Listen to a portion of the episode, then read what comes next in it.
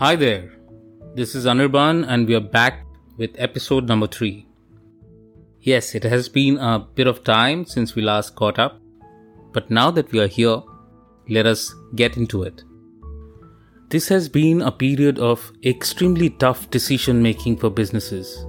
We've had to make some tough calls on talent, paying salaries, on keeping shutters up or down, deciding on balance sheet versus emotions, changing course or holding on, evolving or conserving.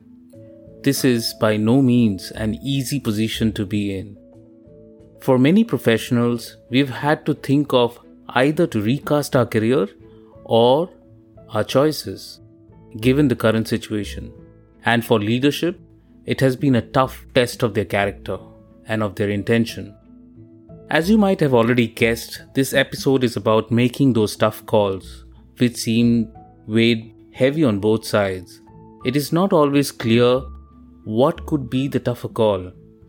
We will try to have clarity on how to go about with decisions which seem tough to call. We are also going to have a special guest on the show discussing some practical aspects of making such calls, which impact business and people equally. So here we go.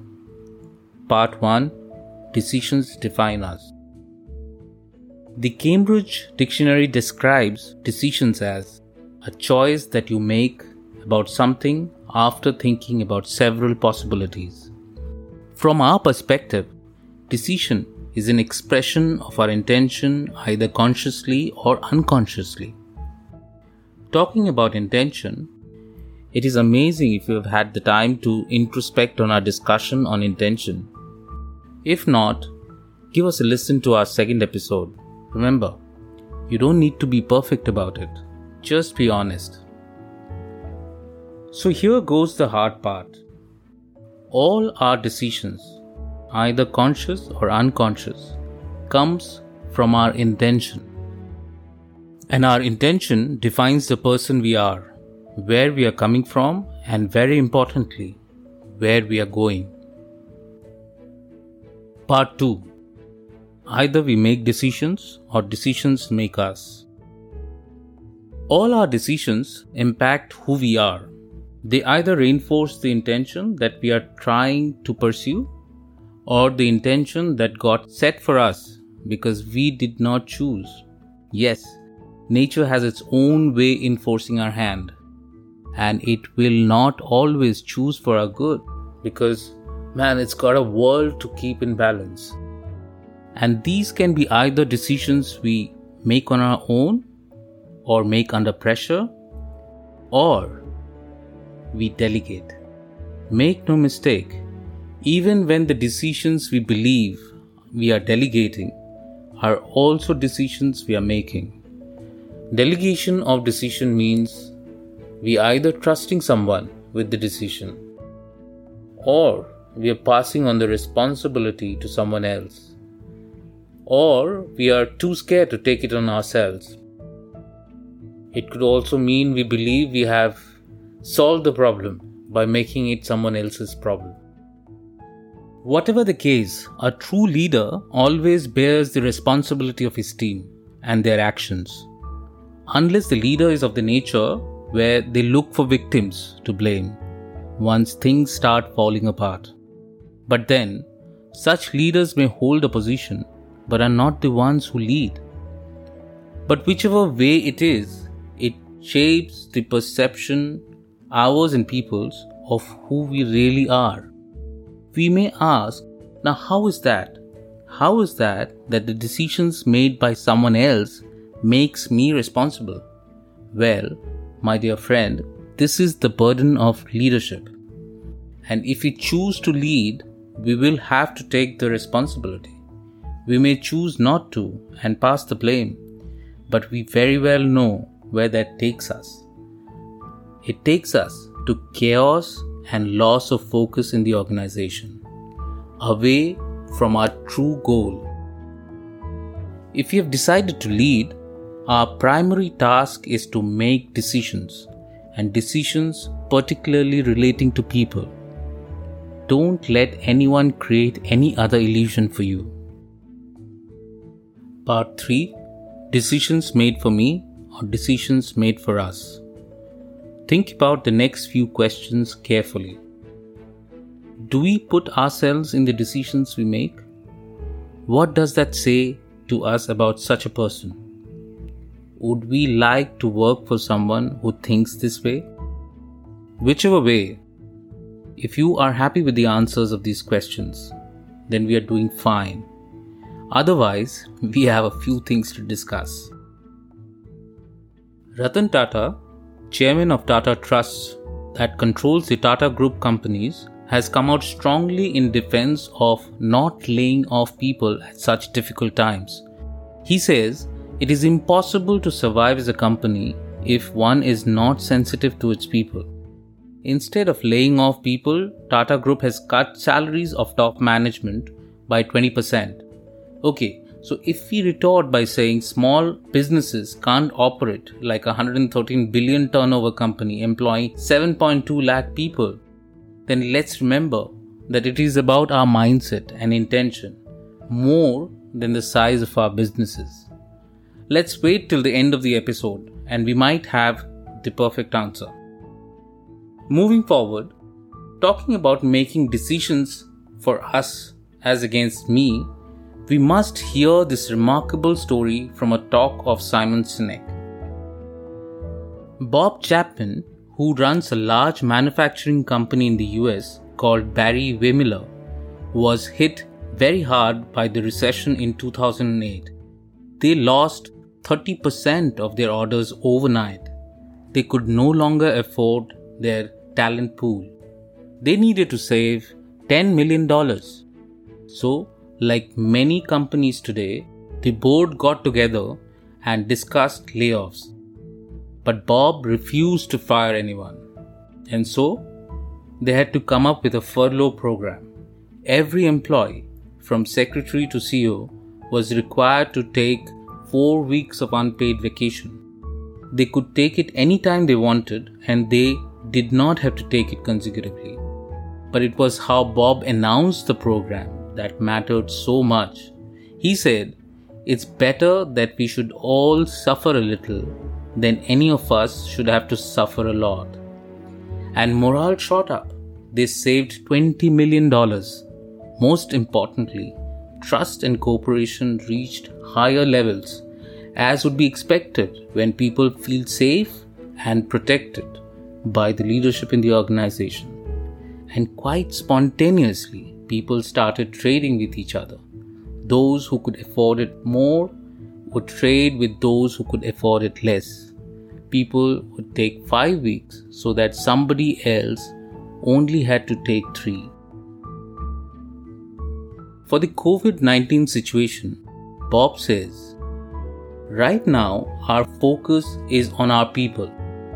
How can we create an environment where our people feel safe and valued? So, we have done a lot of things like if you were a caring family. So each one of us is taking a little pain so that we do not hurt anybody. The key here is the business model design. We have designed a robust business model that takes us through the worst conditions. We run it conservatively. We are good stewards of our financial balance sheet. So we are going to get through this without hurting our people. This is our focus and that is the responsibility of the leadership.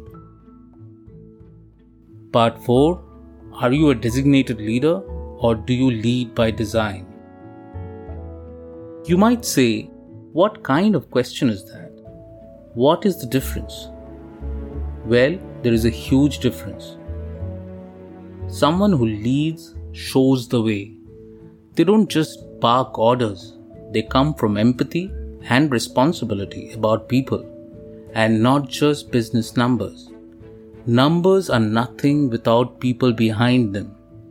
And we have to decide are we the kind of person who worries about numbers for this time? Because who knows what is in store for us the next time?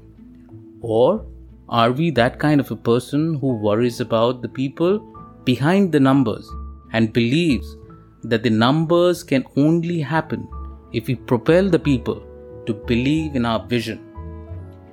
If it is the former mindset, then we may be a leader, but we are not able to lead yet.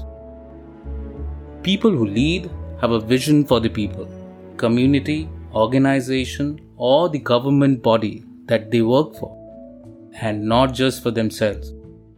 Leaders know that in being able to make a difference in the lives of people around them, we will be able to feel fulfilled. Part 5 Decisions have a ripple effect. Every decision we make for the business has an impact on the people in it and outside it as well. That is a burden not to be taken lightly.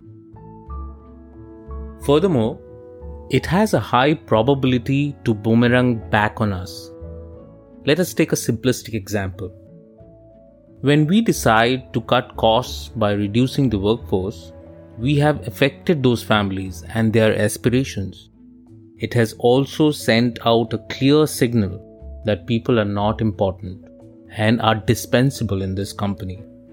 Not only will they not aspire to be part of that product or service in future, they may dissuade other people to be our clients. In addition to that, with today's pervasive media, firing people always catches attention, usually negatively for the company's image. It creates trust deficit among current and prospective employees and customers. So we will need to spend more time to build trust again for our business. That is not a great position when for an internal action we must invest more in marketing. It is regressive in nature. As the news spreads, it also creates a negative impression among possible future investors.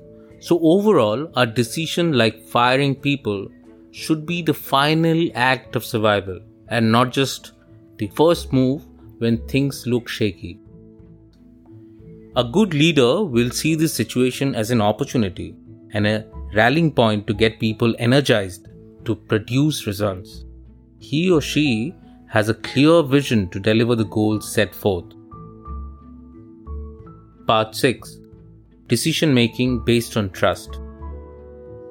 In the jungle, when a carnivore pack attacks, the herd stands in a circle with their backs to the herd and facing outside towards the attackers.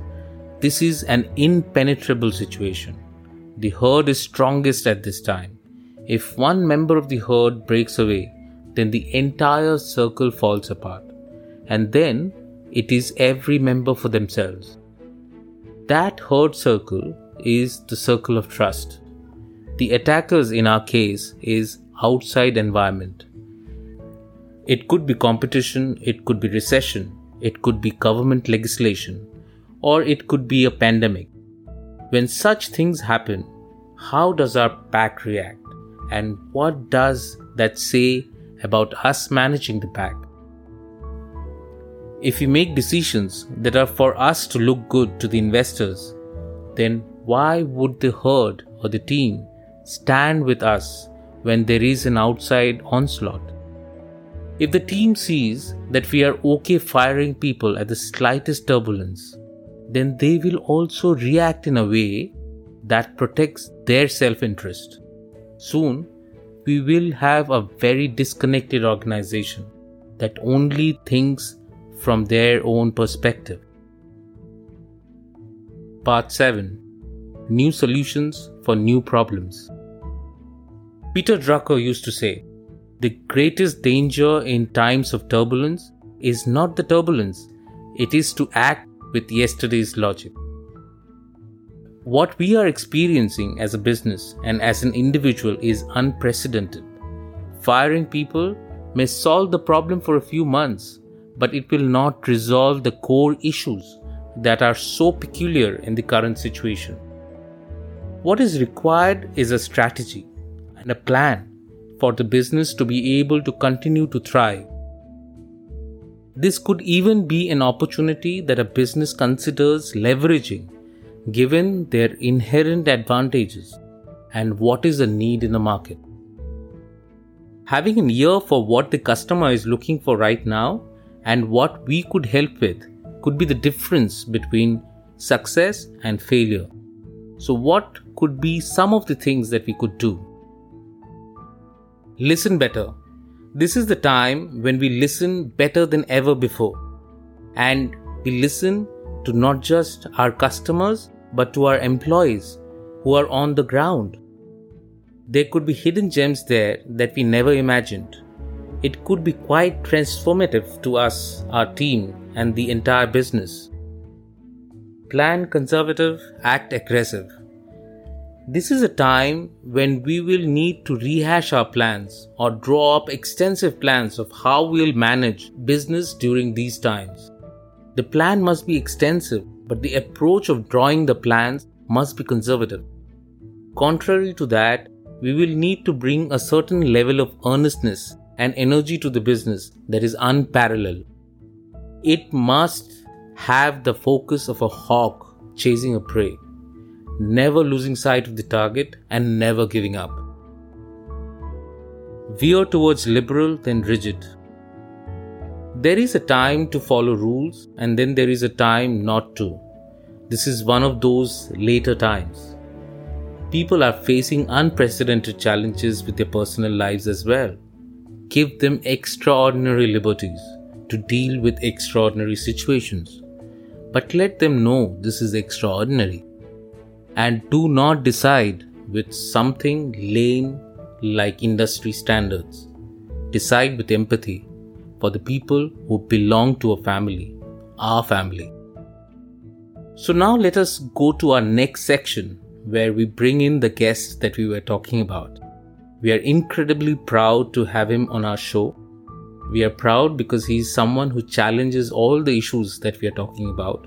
The best part is he is an amazingly humble person and a businessman. Prabhu, with his lovely wife Manika, run a fantastic company called Sparklework Films. Welcome, Prabhu Asgaonkar.